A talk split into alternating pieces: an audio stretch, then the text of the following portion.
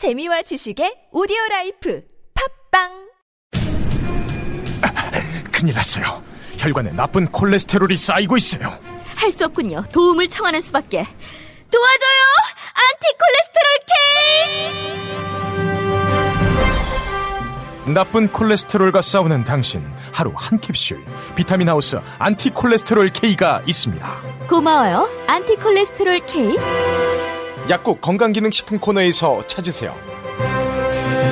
이 광고는 건강기능식품 광고입니다. 한순간도 놓치지 않는 초고화질 영상. 운전자를 생각한 safety driving 시스템. 블랙박스 MPON은 단순히 찍고 저장하지 않는다. 블랙박스, 그 이상을 보다. New Experience Driving. MPON. 우리 주변에는 많은 슈퍼맨이 있습니다. 바로 공익 제보자입니다. 하지만 그들에게 세상은 따뜻하지 않았습니다. 조직을 저버린 배신자로 대했죠. 고맙다는 응원 한마디 듣지 못하고 어려움을 감내하고 있는 슈퍼맨들에게 이제 우리가 감사를 전해야 할 때입니다. 시민사회 지지 캠페인 어쩌다 슈퍼맨에 기부해주세요. 아름다운 재단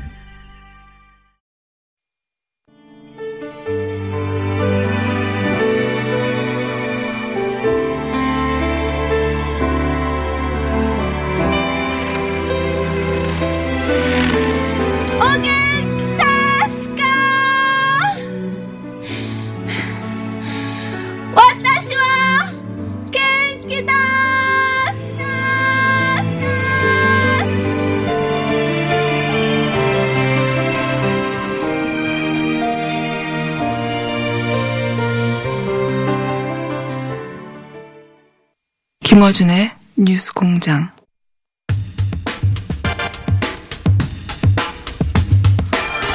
김대중 전 대통령 비자금 제보 당사자 의혹을 받는 박주원 국민의당 최고위원이 이 폭로의 배후로 이용주 의원을 같은 당의 이용주 의원을 지목했습니다. 그래서 당사자 입장 좀 들어보겠습니다. 국민의당 이용주 의원 연결되어 있습니다. 안녕하세요. 오랜만입니다, 의원님. 예, 안녕하십니까. 공장장님, 이영주 의원입니다. 네, 오늘 스튜디오에 직접 모시려고 했는데 일부러 안 나오신 거죠? 아닙니다. 저도 공장장님 얼굴 다시 한번 또 뵙고 싶습니다. 조만간 다시 나가도록 하겠습니다. 조만간 스튜디오에 나와서 예 그동안 못한 이야기 좀 나누시고 오늘은 이 주제를 한정해서 박주원 최고위원이 어, 의원님을 지목을 했어요. 이번 폭로 배우다. 뭐 직접적으로 배우라는 표현을 쓰지 않았지만 애들러서 사실상 배우로 지목했는데 어, 이 배우 지목에 대해서 어떻게 반론하시겠습니까? 뭐, 뭐 간단히 말씀드리면은 번지수를 잘못 짚었다라고 말씀드리겠습니다. 에, 이, 이 지금 김재중 전 대통령 비장 의혹 관련 보도가 지난주 금요일 날 네. 새벽에 경향신문 단독 보도 기사로 났지 않습니까? 네. 이제는 음모론의 근거로 죄를 제기 지목했다는 것은 경향신문 보도에 내가 관련이 되어 있다 뭐 그런 취지 정도로 주장이 되는데 네. 저는 그 보도 내용과 전혀 무관하고 어. 뭐 관련 기자들하고도 통화도 해본 적도 없습니다. 저뿐만 아니라 호남 중진들도 하라 보니까 경향신문 보도 과정에 전혀 관련이 없다는 내용을 들었습니다. 예, 그렇다고 한다면은 음모론의 근 배우로서 저를 지목하는 것은 에, 사실과 다를 뿐만 아니라 근거도 없다 이렇게 말씀드리겠습니다. 그 근거 중에 하나로 어 당시 판결물 어 조성 주승용 아또 이름도 헷갈리네요. 방금 전에 얘기했었는데 주 전 의원 판결문을 의원님이 요청했다. 어, 이런 얘기가 있, 있거든요. 이 판결문을 용, 요- 요청하신 게 이제 이 선우가 중요한데 금요일 날 단독 보도 이후에 요청을 하신 건가요? 아, 그건 뭐 객관적으로 확인이 되고요. 그 전에 뭐 제가 이걸 뭐 요청할 리도 없고 어, 금요일 날 오전에 이미 언론에서 대대적으로 문제가 제기돼 있었고 네. 어, 거기에 박지원 최고위원께서 나름대로 어, 자료를 준 거는 맞는데 김대중 대통령 자료다라고 준 건 아니다 이렇게 해명을 했지 않습니까? 네. 그래서 그 내용 중에 보면은 주성용 전 의원의 명예훼손 사건에 대한 판결이 있다는 것이 언급이 되어 있습니다. 어, 법사위 간사이기도 하고 오후에 요청이 예정돼 있어서 어떤 내용인지 확인기 위해 공식적인 절차를 밟아서 법무부에 주성영 전 의원의 명예훼손 판결문 좀 자료 제출해달라고 해서 받았습니다. 음, 그렇게 그런 보도가 있은 이후에 오후에 의원총회가 있으니까 법사위 간사시니까 그 판결문을 공식으로 요청해서 받은 것 뿐이지 그 자료를 미리 받아서 흔들었던 게 아니다. 이 말씀이시네요. 예. 그 판결문에는 어떻게 나와 있습니까? 이 관련해서. 예, 그 판결문 보면은 뭐 요지가 이겁니다. 예, 주성영 전 의원이 검찰 관계자로부터 100억 CD 등을 받았고 어, 제공한 검찰 관계자가 이 자료는 김대중 전 대통령의 비자금 관련된 자료다라고 해서 주었다는 내용이 판결문에 음. 나타나 있습니다.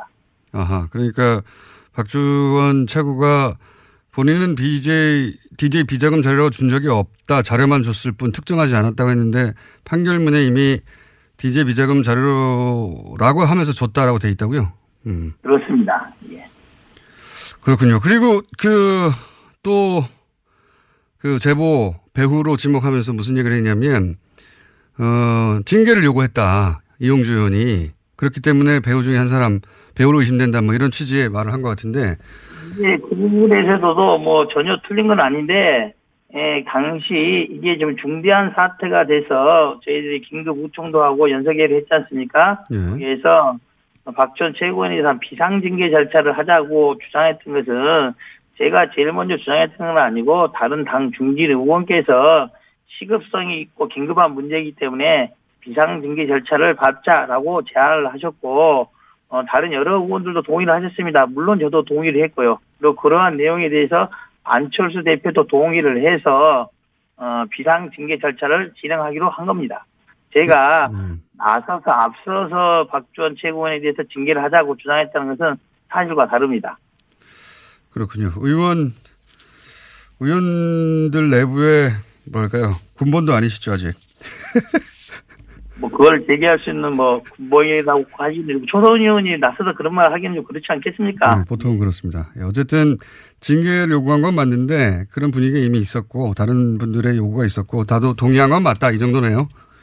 예, 그렇습니다. 어, 그런데 또 그 이용주 의원으로 특정되진 않더라도 이것이 이제 소위 이제 반통합파 호남 중진들이 어, 뒷 배경, 뒷 배후다 그런 음모론 그런 음모론으로 해석하는 분도 있는데 그거 어떻게 보십니까? 대해서 전혀 사실이 다르다. 왜 그러냐면은 아시다시피 경향신문이 진보 매체의 성격을 갖고 있고 국민의당과의 평상시 관계를 미추어 본다면은 저희 당의 의원들이 경향신문과 연계를 해서 이러한 것을 음모를 뭐 확산시키고 했다. 전혀 그럴 만한 저희 당에는 그럴 만한 능력이 없습니다. 그렇기 때문에 그런 음모론 어, 맞지 않고 또 시기적으로도 예, 지난주 화요일, 수요일 날 저희들이 예산안을 통과시켜서 법정 기일보다 약간 늦었지만은, 어, 호남이나 전국적으로 지지를 좀 잘했다는 참, 참 칭찬을 받고 있는 그런 와중에 이런 일을 벌여서 찬물을 끼얹을 필요가 있겠습니까? 시기적으로도 그런 해석은 마땅치 않다고 생각을 합니다. 그 이렇게 생각할 수 있지 않습니까? 어, 통합파의 동력을 상실시키려고, 그러니까 힘을 빼려고, 예. 왜냐하면 박주원 최고가 어, 통합파 지도부 일원이기 때문에 뭐 그런 추정을 하는 건 자연스러운 것 같은데요.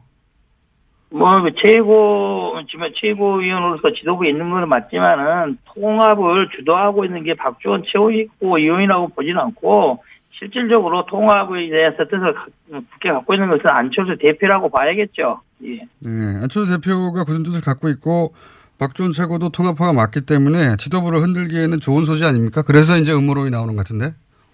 모르겠습니다. 이제 금요일 날 언론 보도 과정에는 관여되지 않은 것은 분명하고, 그 이후의 대처에 있어서는 그런 생각을 할 수도 있을 것입니다. 이런 어, 박주원 최고의 적절치 못한 이런 에, 전력 등에 대해서 통합에 반대하는 사람들이 그런 것을 주제로 해서 뭐 공격을 하거나 하는 것은 가능하겠죠. 하지만은 그럴 목적으로 지난주 금요일 날 경향신문에 이런 의혹을 제기했다는 것은 어, 어불성설입니다.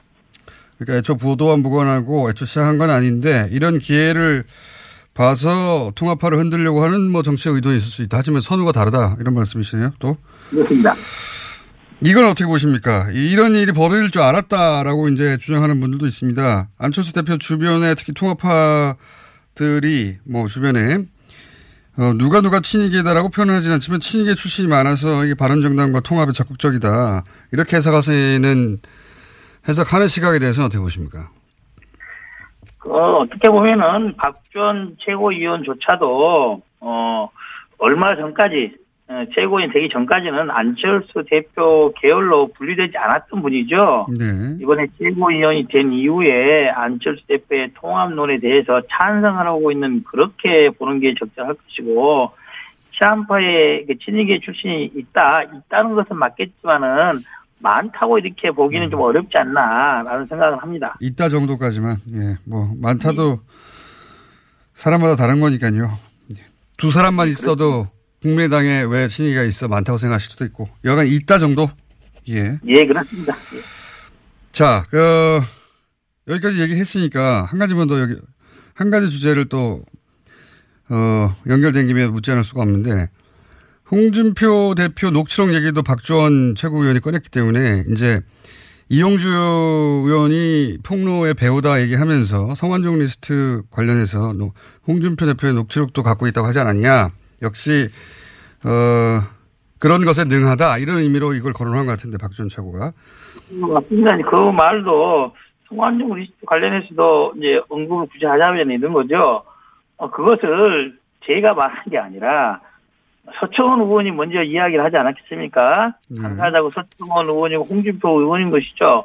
저는 당시 법사에서도 국감의 진행 중이어서 당시 홍준표 전 현재 대표죠. 대표의 에, 뇌물 사건에서 뭐 1심 유죄, 2심 무죄가 나서 대법원에 가 있는 그런 상태이기 때문에 어, 서청원 어, 대표의 그런 주장이라든지 그런 것에 대해서 공소유지 차원에서 어, 잘 한번 살펴봐라. 그런 문제를 제기했던 거죠.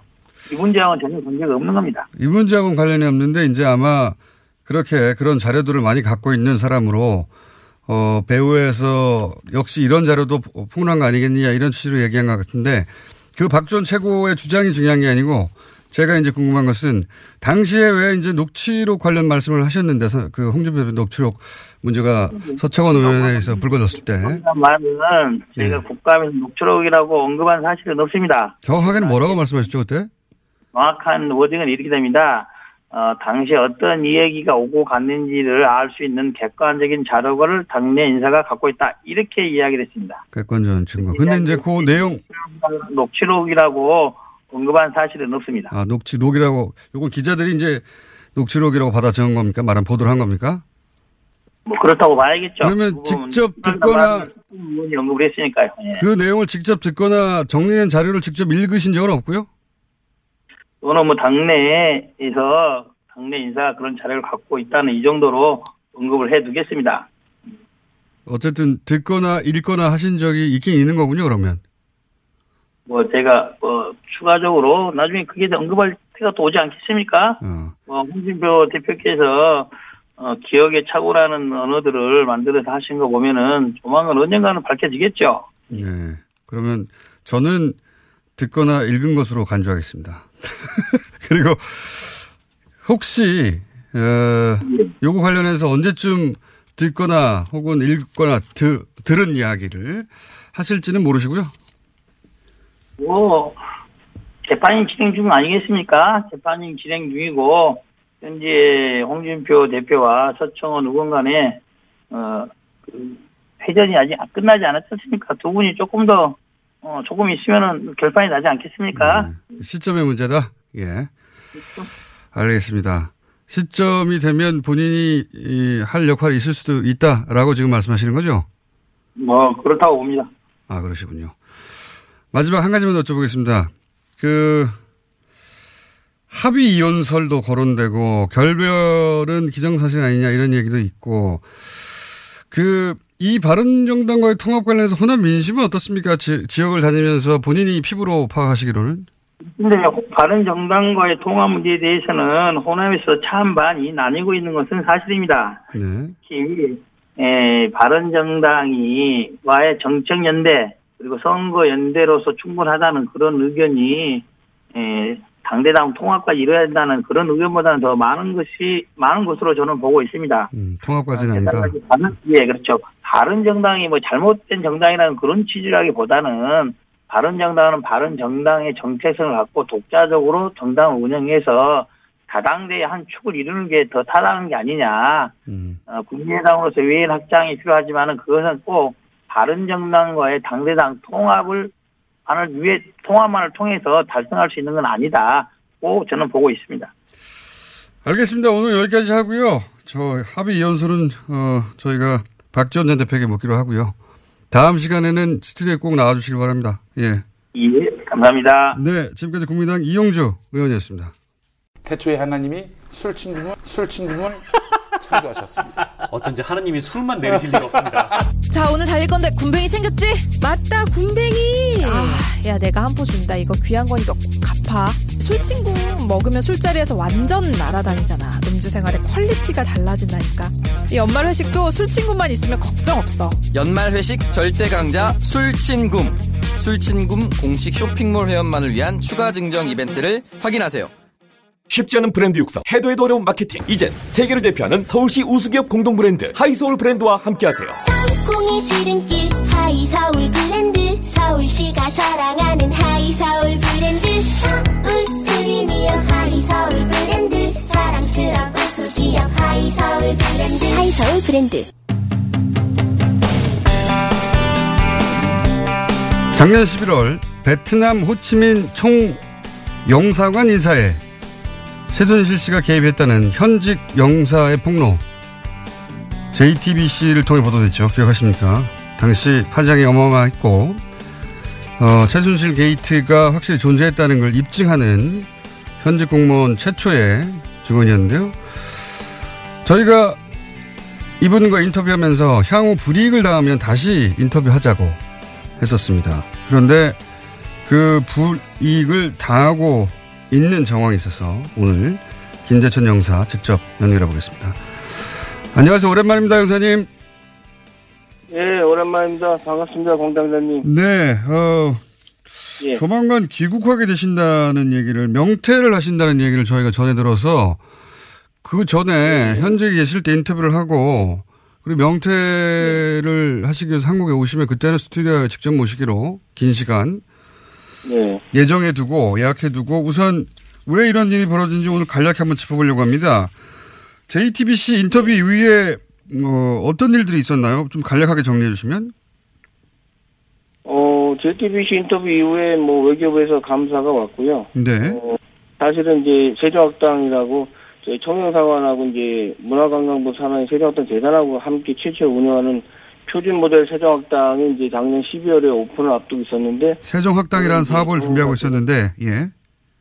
예, 예. 네. 그게 이제 전면 백지화 됐고요. 제가 문제를 외교부에 제기해서 외교부에서 이제 감사가 오게 됐는데, 네. 어, 오히려 다른 건 대충 하고 저를 집중 감사를 했죠. 아, 그러니까 오히려 제가 저 때문에, 예. 제가 이제 저 전후를 잘 모르시는 분들을 위해서 잠깐 정리하면 총영사가 이게 총영사가 바로 최순실 인사라고 했던 그 총영사입니다.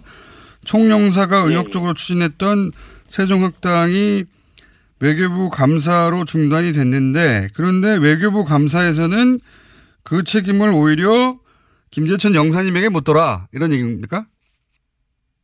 어, 근데 총영사의 결재를 받고 제가 이제 의욕적으로 추진했던 사업을 이제 저기 총영사께서 이제 없던 걸로 했고요. 아. 외교부에서 무관심하게 이- 있었고 거기에 대해서 제가 외교부에 지도 감독을 해달라고 했는데 결국은 제가 저 때문에 이 세종학당이 안 되는 걸로 이제 그게 뒤집어 씌우는 결과가 돼서 저를 감사를 했죠. 우- 약간 이상하게 됐는데 아. 결론적으로는 그게 다 그냥 아무것도 아닌 그 음해였던 걸로 결정이 났죠.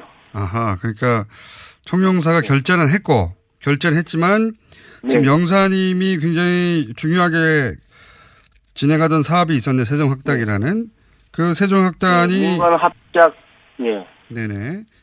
요 세종학당 사업이 인터뷰 이후에 갑자기 중단이 됐다. 그래서 어, 네. 감사를 요청했는데 거꾸로 영사님 때문에 중단되는 것으로 뒤집어 씌우더라. 이런 얘기군요. 예, 예. 예, 감사를 당해야. 제가 그 음. 말씀하십시오. 세종학당 재단 측에 사실 미안한 마음이 있죠. 저희 저를 믿고 청원사관을 음. 믿고 어 1년 동안 준비했는데 어 그것이 이제 안 되게 됐기 때문에 너무 예산적 낭비도 심하고 상당히 1년 동안 필요하게 된게 상당히 음. 개인적으로 굉장히 가슴 아프게 생각합니다. 총영사에 대한 관리 감독을 요청해서 지난 12월에 외부 감사가 들어왔는 외교부 감사가 들어왔는데 총영사를 감사를 한 게 아니라 영사님을 감사했다. 예, 그런 얘기군요. 네. 그리고 또 뭐 여러 가지 자잘한 일들이 많았던 걸로 제가 들었는데 그 중에서 어 발령 전보가 있더라고요. 지금 거의 그 주요 경력 대부분을 지금 베트남에서 계셨는데 17년간 25년 중에 외교부 25년 중에 베트남 17년 근무면 베트남 그야말로 전문가신데 예, 어, 예. 발령 전보를 내렸다고요? 어떻게 내렸습니까? 어, 저 같은 경우는 이제 그, 그 규- 관련 규정이 있어서요. 장관이 불가피하다고 인정하는 경우에만 이제 전부할 수 있게 돼 있거든요. 네. 제가 베트남 전문가이기 때문에 예. 제가 이제 그 전담직이라고 하는 베트남 붙박이라고 하는 그런 직을 선택을 했는데 승진 포기하고 예. 근데 그것에 무관하게 이제 뭐 오래 근무했다라는 대충 그런 이유로 해서 서울로 발령 한국을 발령 나게 됐습니다. 서울로요, 갑자기. 17년간 베트남 전문가인데 갑자기 서울로 와라. 그리고 이런 건 어떻습니까? 이럴 경우에 이제 그 흔히 지난 정권에 쓰던 방식이 네. 개인 사찰을 하거나 또는 뭐 말도 안 되는 모함을 하거나 이런 일들은 박근혜 정부 내내 사실 말 듣지 않는 그 공무원들에게 있었거든요. 그렇게 밝혀진 경우도 있었는데 예, 예, 예. 본인의 인터뷰 이후에 작년 12월 외교부 감사가 있고 그러면서 이런 식의 움직임은 없었습니까? 어, 제가 이제 교민들한테 가장 중요한 민원 서비스, 여권 공정 등 어떤 체계에 필요한 업무를 7년 반을 민원실을 운영했는데요. 네. 그 민원실에 있는 행정 직원, 제 부하 직원을 압박을 해서 저에 대해서 뭔가를 캐려, 캐려고 음. 했고, 그 다음에 민원실 전화를 뭐 20일 동안 안 받았다고 외교부 감사관실에 누군가 이야기해서 말도 안 되는 해프닝이 있- 있었는데, 어, 사실 민원실 전화는 한 대밖에 없고, 우리 행정 직원이 받기 때문에 제가 전화를 직접 못 받거든요. 그래서 이런 식으로, 그 다음에 교민들 몇 명이 이제 어떤 누군가 사주를 받아서 저에서 내서 1, 년간 집중적으로 이제 음해성 민원을 외교부에 넣었던 얘기를 들었습니다. 너무나 황당, 황당하기 때문에 외교부에서도 크게 저희한테 뭐, 저한테 문의 조차도 하지 않았고요. 그 다음에 제가 지난 10월 달에 운전면허 갱신 때문에 한국에 휴가를 잠깐 다녀왔는데, 어, 이것도 조원사 본인이 결제를 안 했다고 하면서 외교부에 저를 고발해서 제가 본의 아니게 처음으로 외교부에 들어와서 사유서를 쓰게 됐고요. 참 사실 유치합니다. 저는 총무과에 결제를 올렸 던 절차를 밟았었거든요. 외교부에도 보고를 했고요. 혹시 외교부에 근무하는 25년 동안 사유서를 이런 사유서나 이런 문제가 된적 있습니까? 저는 한 번도 징계를 받은 적이 없고요. 오히려 뭐 모범 공무원상이나 이런 어, 여러 상을 받았고요. 어, 그렇기 때문에 제가 명퇴를 할 수 있었던 거는 그 제가 징계를 받았다면 명퇴를 신청할 수 없는 조건인데 어, 사실은 좀 말도 안 되는 황당한 거. 그 다음에 뭐 일부 언론에 보도됐지만 저 주례 회의도 JTBC 이후에 어 취소 월요일마다 하는 회의를 취소를 했고요. 주례 회의. 그다음에 7개월 만에 살짝 티타임 형식으로 이제 부활했는데 제가 물었죠. 그 회의를 부활한 거냐 아니면 아니냐 했더니 그냥 바쁘지 않은 사람만 오라고 하더라고요. 제가 민원실 업무를 하기 때문에 자리를 잘 못 비우거든요. 그런데 그것조차도 아마 외교부에 제가 회의를 참석 안 하고 그런 게을리한다 이런 식으로 보고했을 것으로 어, 추측합니다. 사실 1년 동안 총무사 얼굴 한 번 못 봤고요. 다른 용사들 얼굴 10명 됐는데 얼굴도 제대로 못 보고 나름 투명 인간으로서 총무사관에서 좀 고립됐습니다. 몸은 제가 편했는데 원래 제 모습이 아니기 때문에 뭔가 좀 일을 만들어내고 아이디어를 짜고 해서 이런 일들을 창의적으로 하는 스타일인데 마음이 편해야 하는데 그게 아니다 싶은 생각을 사실 1년 동안 했습니다. 총영사 얼굴을 못 본 지가 1년이 됐어요? 예, 예. 회의에 참석하지를 못하니까. 회의가 아니라 이제 회의를 없 회의 자체를 이제 아, 회의를 없애고 티타임 형식으로 만들었는데 거기도 오지 말라고 하니까 7개월 후에 만들었는데 이제 그것도 이제 비공식이니까 자기들끼리 모여서 이제 회의를 한 거죠. 근데 저는 이제 아예 정의관에 없는 존재로 이제 된 음. 거죠. 대외 활동 자체가 제가 이제 못하고 저 업무가 축소돼서 민원실 사무실만 지키는 업무를 했죠. 휴가를 갔다 오겠다고 총무과에 결재를 올렸는데 그 결재를 총영사 본인이 안 했다고 나중에 주장하면서 고발해가지고 사유서도 썼다. 예. 그리고 네, 외교부에는 제가 저기 총무과에서 보고를 안 해서 제가 보고를 했거든요. 음. 제가 운전면허증이 금년 말에 갱신 안 하면 없어지니까 당연히 해야 되는 교민 몇 명이 집중적으로 음해하는 민원은 내용이 예를 들면 어떤 겁니까? 다시 한번 말씀해 주시겠습니까? 그러니까 지난 1년간 교민 몇 명이 계속 돌아가면서 음해성 민원을 아, 넣었다고 했는데 그 내용은 어떤 겁니까? 간단하게 예를 들면? 어, 사실은 제가 그 내용을 직접 저 외교부에서 들은 게 아니고, 네. 어, 중간에 어떤 분이 외교부에 지금 간부를 아시는 분이 있어서 저에 대해서 투서를 많이 들어와 있다, 집중적으로. 음. 근데 그 내용이, 왜냐면 제가 저를 아는 분들은 저에 대해서 이렇게 비판적 인 얘기를 많이 안 하시거든요. 그러니까 전혀 관계가 없는 분들이, 어, 어떤 식으로 저 내용을 했는지는, 왜냐면 너무 그 내용 자체를 저도 알 수가 없고요. 음, 직접 받으신 게 아니고 아마 알고 있을 것 같은데. 외교부로 직접 예, 보냈으니까. 뭐, 많은 일을 겪으셨네요. 예. 그 전화를 안 받았다고 하는데 원래 전화 한 통밖에 없고 행정직원이 받는 거기 때문에 본인이 원래 전화를 직접 받지 않는데 그걸 안 받았다고 또 고발하고. 예, 예. 그래서 결국은 그런 것들이 쌓이고 쌓여서 어, 명태를 결심하게 된 겁니까? 아, 사실은 제가 이제 외교부에 25년, 베트남에 17년, 호치민만 두 번에서 14년 근무했거든요. 근데 제가 좀 재공간 업무라는 게 사실은 공간장, 총영사와 대사를 잘 만나야 되는데 95년에 제가 호치민에 처음 나와서 아, 좀 조금 못된 총영사 만나서 고생을 많이 했습니다. 예를 들어서 사, 최순실과 같은 그 사전 일을 많이 시키고 이에 담지 못할 부끄러운 일도 사실은 시키곤 했는데요. 사실 그때 제가 너무 자신이 싫었고 그래서 그때부터 제가 저항을 결심한 겁니다. 어, 그러니까 승진도 안 되고 또 윗사람 말 안 들으니 힘든 시간이 많았죠. 그런데 이제 외교부에서 저의 정체성을 찾게 한 것이 사실은 노무현 대통령께서 이제 만드신 각 부처 혁신 토론방이었는데 그때 제가 노무현 정부 들어서 혁신안을 자체적으로 많이 냈죠 실명으로. 근데 이런 것들이 제한돼 반영된 것도 있고 근데 그것 때문에 찍혔고요. 이제 하위 외교부 직원들 하위 직원한테는 제가 많은 지지를 받았지만 간부들에게는 문제 인물로 찍혀서 좀 고생을 했습니다. 참 개인적으로 힘든 시기였죠. JTBC 인터뷰는 사실 그렇다면 그렇게 쌓여있던 문제의식이 한 번에 터진 거군요. 말하자면. 예, JTBC 인터뷰는 사실 저 필연적 운명이라고 생각합니다. 그냥 지나칠 수 있었지만 제가 평소에 문제 의식을 갖고 비판하고 행동해왔던 이였기 때문에 그냥 따지지 않고 할 수 있었죠. 사실 외교부에서 사직은 오랫동안 생각했던 거고요.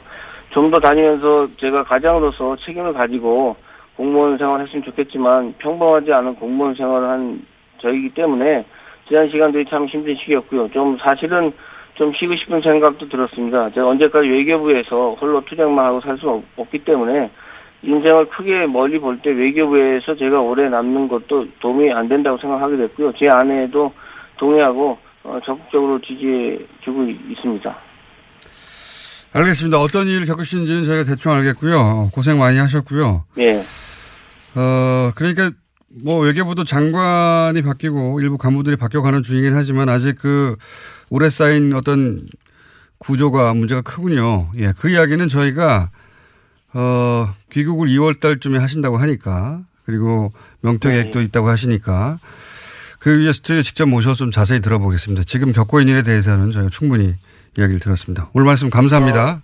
공장장님 제가 네. 잠깐만 한마디 해도 될까요? 한마디요? 예, 짧게. 여보세요? 예, 예, 예, 말씀하십시오. 예, 모든 것이 하루아침에 바뀌는 건 없다고 생각합니다. 음. 정권이 바뀐다고 해서 모든 것이 바뀌는 것도 아니고 특히 공무원 사회는 외부 지속적인 자극이 있어야 변화하는 조직입니다. 음. 자체 변화를 현실적으로 무리가 있고 그래서 국민들이 공무원 사회를 잘 감시하고 동시에 격려를 아끼지 않으면 그런 관심이 필요하지 않나 이렇게 생각합니다. 음. 감시와 격려를 동시에 필요로 한다. 알겠습니다. 오늘 말씀 감사합니다. 예, 예 감사합니다. 지금까지 김재천 영사였습니다.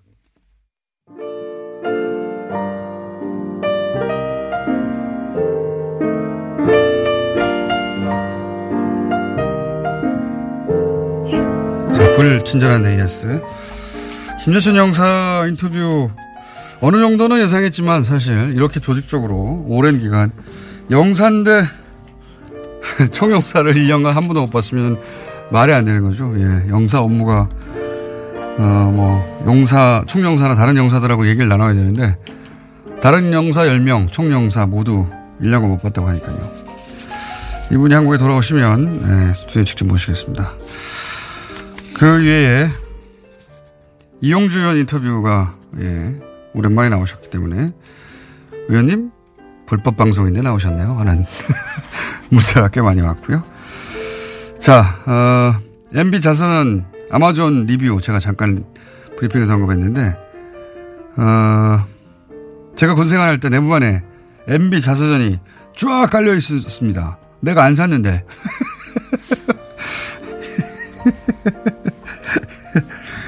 예. 공장장 오프닝 할때 숨이 좀 차는 것 같은데 지각한 건가요? 살이 찐 건가요? 예. 살이 쪄서 그렇습니다. 자, 아, 오늘 여기까지 하고요. 예. 어, 마, 말씀드린 대로 저희가 10억 다운로드, 팟캐스트 기준입니다. 10억 다운로드를 돌파해서 어, 특별 이벤트로 선물을 받습니다. 보내실 분들은 사용하지 않겠습니다. 자, 여기까지 하겠습니다.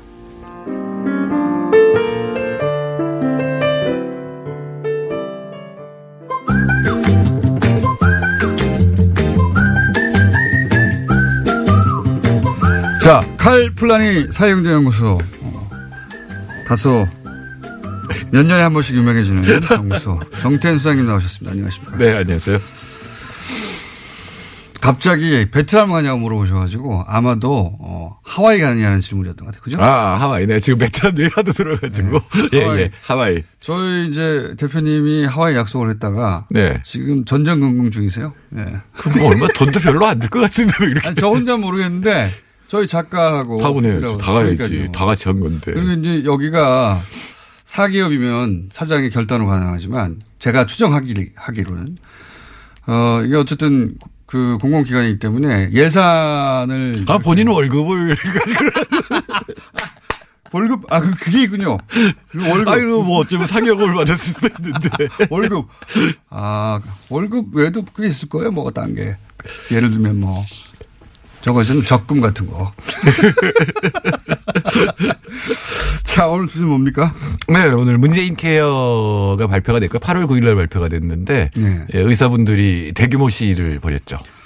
네, 저도 오늘 오프닝 때 그 얘기 있었는데 예, 집행부가 지도부가 아주 예. 인상적인 분입니다. 예. 그런데 자 그런데 어 문재인 케어가 뭐냐 하고 그러면 왜 반대하느냐를 간단히 정리해 볼까요? 예, 예. 경제적인 그, 관점에서 예, 용어를 조금 알아야 되는데 건강보험 보장성이란 말이 있어요. 보장성. 그러니까 우리 보통 감기 걸려서 가면 한 3, 4천 원 내거든요. 네. 근데 그건 원래는 만 원쯤 나왔다는 얘기예요. 그 중에 그렇죠. 6, 7천 원이 보험금이 나온 겁니다. 그렇죠. 우리가 보험을 냈으니까. 그게 이제 네. 보장성이에요. 그게 63% 정도인데 네. 그거를 70%까지 올리겠다. 네. 그 얘기는 뭐냐면 보험금을 더 많이 지불하겠다라는 얘기가 되는 거고 그러려면 네. 뭔가를 줄여야 되잖아요. 네. 그게 뭐냐면 비급여라는 겁니다. 비급여는 어, 어떤 행위에 대해서는 보험금이 지금 안 되는 거예요. 네. 그 중에 가장 큰 게 뭐냐면 고가의 의료기기를 쓰는 것들. 그렇죠. 가령 이제 아마 어르신분이 환자인 그 사람들은 알 텐데 어, 보통은 한 1, 2만 원이면 되는데 그러니까 돈 내는 게 본인 본인 부담금이 네. 어느 돈을 100만 원이 넘는 경우가 있어요. 어르신들 관련 질병들 네. 같은 경우에 검사만 했는데 100만이 넘는 경우. 네, 그게 검사가 바로 그렇게 고가의 장비를 쓰기 때문에 네. 새로운 증세에 대해서 여러 장비를 썼으면 그게 100만 원이 넘어가거든요. 저도 주사를 맞았는데 몇백만이 나오기도 하고요. 예, 그거는 약제 중에 그런 것들이 있습니다. 비급여되는 것들이 있습니다. 예, 예. 진짜 그 소위 가정 경제를 뒤흔드는 건 그런 거예요. 그렇죠. 감기가 아니라. 네, 그러니까 비급여 부분을 급여로 바꾸겠다. 네. 즉 보험을 한다는 얘기는 무슨 얘기냐면 이제는 그 비급여 부분도 심사평가원에서 제대로 한 건지 많이 요구한 건지를 평가해서 보험금을 내주겠다는 얘기거든요. 저는 이제 저희 그 부모님이 예 음.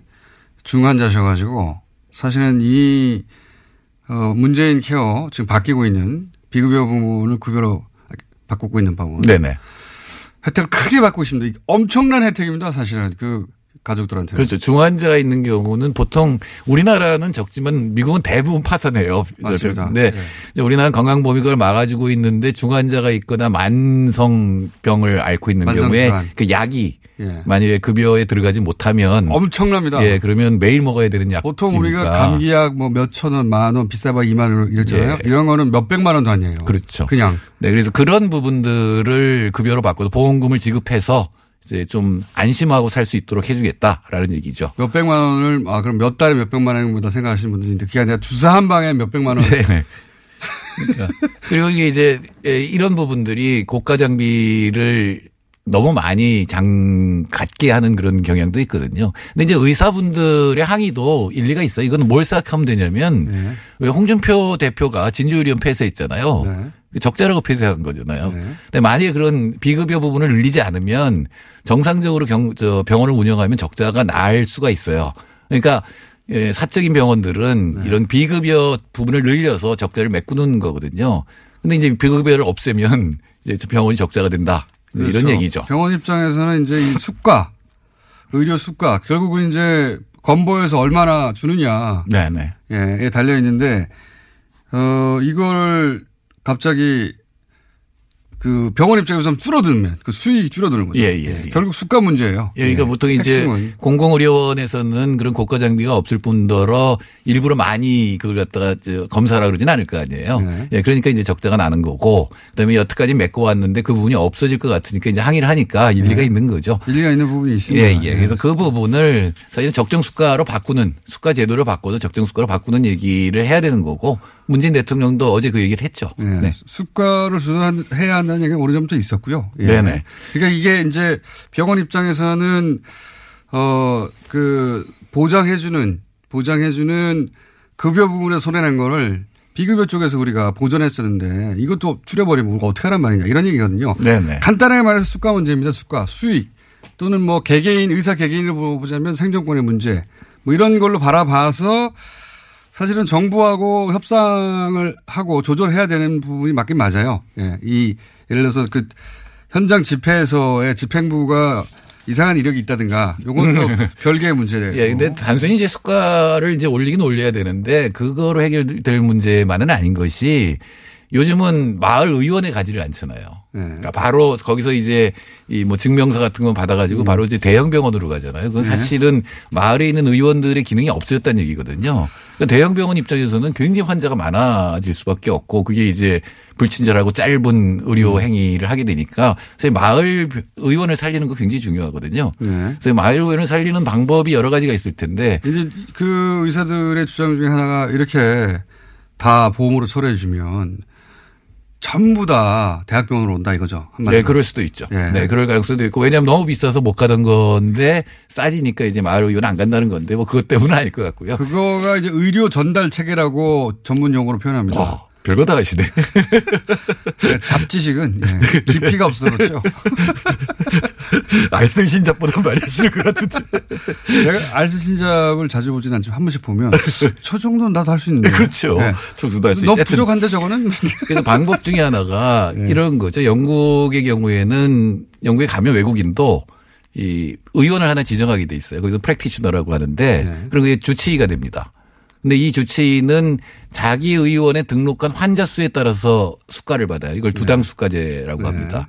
이제 우리나라도 이제 그런 제도를 쓸 수가 있는데 어, 시험적으로 의료생협 같은 게 있잖아요. 네. 근데 의료생협은 주로 예방 쪽에 더 신경을 쓰는 데고 그 조합원들은 사실은 등록된 환자들이잖아요. 네. 그러면 이 환자 한 명당 1년에 얼마씩 주는 겁니다. 제가 안성의료생협에 가서 물어봤더니 1년에 2만 원만 줘도 훨씬 음, 나은 진료를 할수 있다. 그러니까 우리한테는 본격적으로 정착 안 된, 물론 뭐 영국의 의료 시스템에 대해서 비판하는 사람도 있긴 있어요. 근데 이게 그건 주치의 제도죠. 예. 주치의 그중에서 제도를 주치의 제도를 수입할 필요가 있다. 예, 그래 주치의 제도가 왜 필요하냐면 아까 검사를 해서 돈이 많이 나오는데 그건 당연한 것이 이 대형 병원에 있는 의사 나이에 대한 정보가 전혀 없잖아요. 네. 저희 어렸을 때는 한소아과에 우리 삼형제가 10년 이상 갔어요. 맞아요. 그런 게 있었죠. 그러면 그 의사는 우리에 대해서 다 알잖아요. 보면 알죠. 예, 그러면 쓸데없는 검사를 안 해도 된다고. 얼굴색만 보고. 예, 네. 그렇죠. 그냥 가. 있고 필요 없어. 그냥 너 가도 뭐. 뭐 먹었니?